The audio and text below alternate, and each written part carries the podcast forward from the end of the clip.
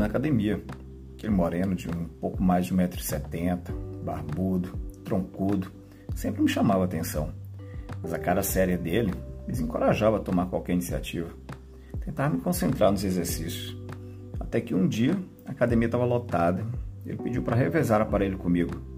Aquela voz grave, mesmo emitindo uma frase bem curta, foi suficiente para me deixar de pau duro. Estava morrendo de vergonha se ele ou alguém da academia percebesse. Para minha sorte, nos revezamos em três exercícios. Foi que descobri que a cara sisuda era só porque ele era focado nos exercícios. Entre uma série e outra, fomos trocando ideia. Acabei descobrindo que ele morava dois blocos acima do meu. Paramos de malhar e voltamos juntos conversando. Tudo estava indo bem, até que no meio do caminho ele me perguntou por que fiquei de pau duro na academia. Eu não sabia onde enfiar a cara de tanta vergonha.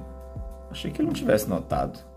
Por alguns milésimos de segundos, pensei em mentir, mas falei a verdade. Foda-se. Se ele não curtisse e não quisesse mais falar comigo, não mudaria nada. Em mais de seis meses de encontros na academia, foi a primeira vez que trocamos ideia.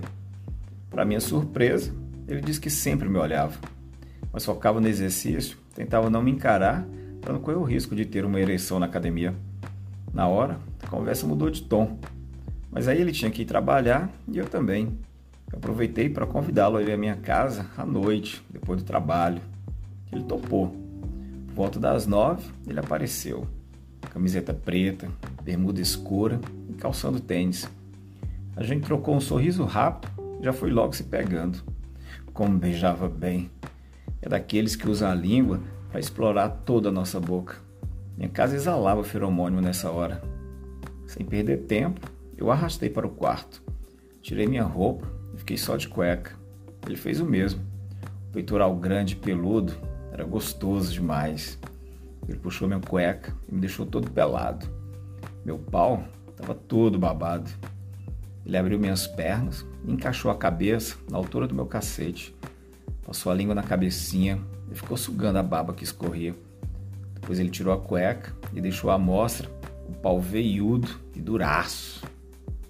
Ele se deitou em cima de mim beijou meu pescoço. O atrito da barba dele na minha pele me arrepiava todo. Ele foi descendo com a boca, passando pelo meu peito lambendo minha barriga. O corpo dele todo em cima do meu roçando sem parar. O beijo ficava cada vez mais intenso. Ele me beijava e esfregava o pau no meu. Vira e mexe, voltava a lamber e a mordiscar meus mamilos.